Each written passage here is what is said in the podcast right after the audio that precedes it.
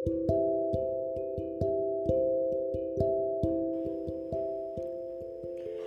నేస్తాలు. ఈరోజు మీకు ఒక ఆకతాయి కథ చెప్తాను. వినండి. కపిలపురంలో ఒక బ్రాహ్మణుడు ఉన్నాడు అతనికి వరసన అందరూ ఆడపిల్లలే పుట్టారు. అందుచేత అతను ఎప్పుడూను పుత్రుడో పుత్రుడో అని కలవరిస్తూ ఉండేవాడు. చివరికి అతని కోరిక నెరవేరింది. నలుగురు ఆడపిల్లల తర్వాత వరప్రసాదమా అన్నట్టు ఐదోసారి ఒక మగపిల్లవాడు పుట్టాడు. లేక లేక కలిగిన ఈ పిల్లవాడిని చూసుకొని ఆ దంపతులు చెప్పతరం కాదు అంత ఆనందంతో పొంగిపోతూ ఉన్నారు. పిల్లవాడు ఏం కావాలన్నా సరే అడగటమే ఆలస్యంగా ఎదురుగా పెట్టేవాళ్ళు. ఇలా గారాభంగా పెరగటం వల్ల వాడికి మొండితనం ఎక్కువైంది. ఎప్పుడైనా వాడు అడిగింది తేలేకపోతే ఇంటి పెంకులు ఎగిరిపోయేటట్టు ఏడ్చేవాడు. మక్కువ కొద్దీ ఎవరైనా తనను ఎత్తుకోబోతే వాళ్ళని రక్కి గిల్లి పీకి పాకం పెట్టేవాడు. ఇలా అల్లరితోటి ఆగడాలతోటి అబ్బాయికి ఐదేళ్ళు వచ్చింది. వైభవంగా అక్షరాభ్యాసం జరిగింది.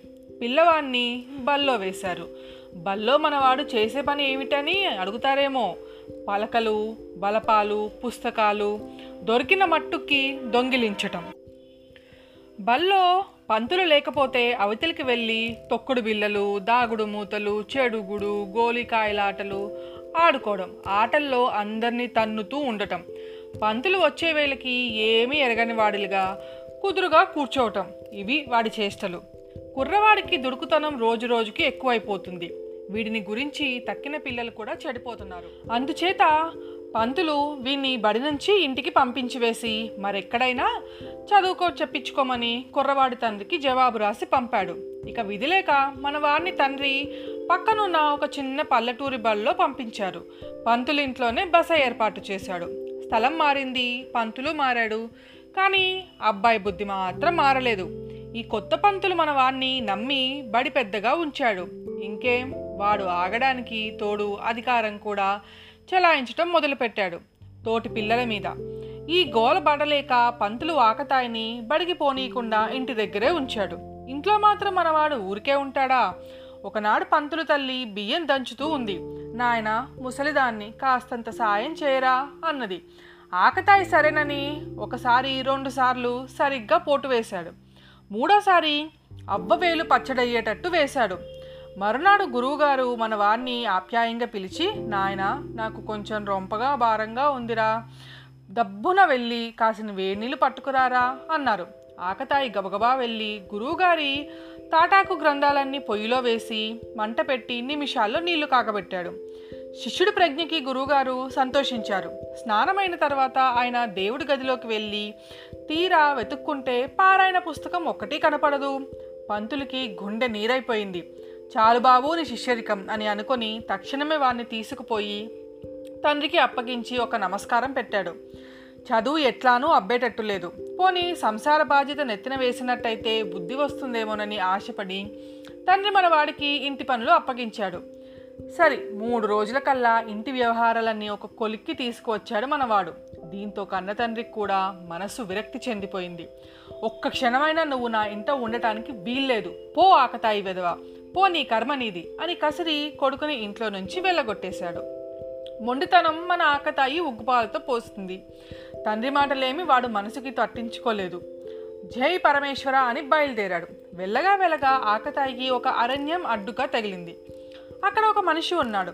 వాడు రకరకాల చెట్లన్నీ పీకి గుట్టలు వేసి మోపులు కడుతున్నాడు. అబ్బి నువ్వెవరు? అని అడిగాడు ఆకతాయి. అయ్యా నేను చెట్టు పీకుడు గాన్ని మాది పెద్ద కుటుంబం. ఈ చెట్లన్నీ కొట్టి ఊళ్ళో అమ్ముకొని ఆలు బిడ్డల్ని పోషించుకోవాలండి అని బదులు చెప్పాడు. చచ్చా కట్టెలు మోసుకుపోయి అమ్ముకోవటం ఎంత కష్టం? దీనివల్ల జీవనం గడుస్తుంది గనుకనా? నెలకి నూరు వరహాల జీతం ఇస్తాను. నా వెంటరా అన్నాడు ఆకతాయి. సంతోషపడ్డాడు చెట్టు పీకుడుగాడు. కలప ఇంట్లో పారేసి వచ్చి ఆకతాయితో కలిసి వెళ్తున్నాడు.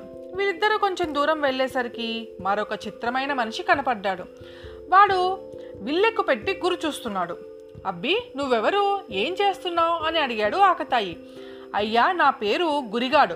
ఇక్కడికి ఆమడ దూరాన ఒక మామిడి చెట్టు ఉంది ఆ చెట్టు కొట్టకనే కొమ్మ మీద గుబురు చాటున ఒక చిలక ఉంది. దాని కుడికంటికి గురి చూస్తున్నాను అన్నాడు అబ్బి ఇట్లా ఎన్ని చిలకల్ని చంపితే మాత్రం నీకు కడుపు నిండుతుంది కనుకనా నాతో వచ్చేసే నెలకి నూరు వరహాల జీతం ఇస్తాను అని చెప్పేసరికి సంతోషించి వాడు ఆకతాయితో కలిసి పోతున్నాడు ఈ ముగ్గురు కలిసి పోగా పోగా మరొక వింత మనిషి కనపడ్డాడు.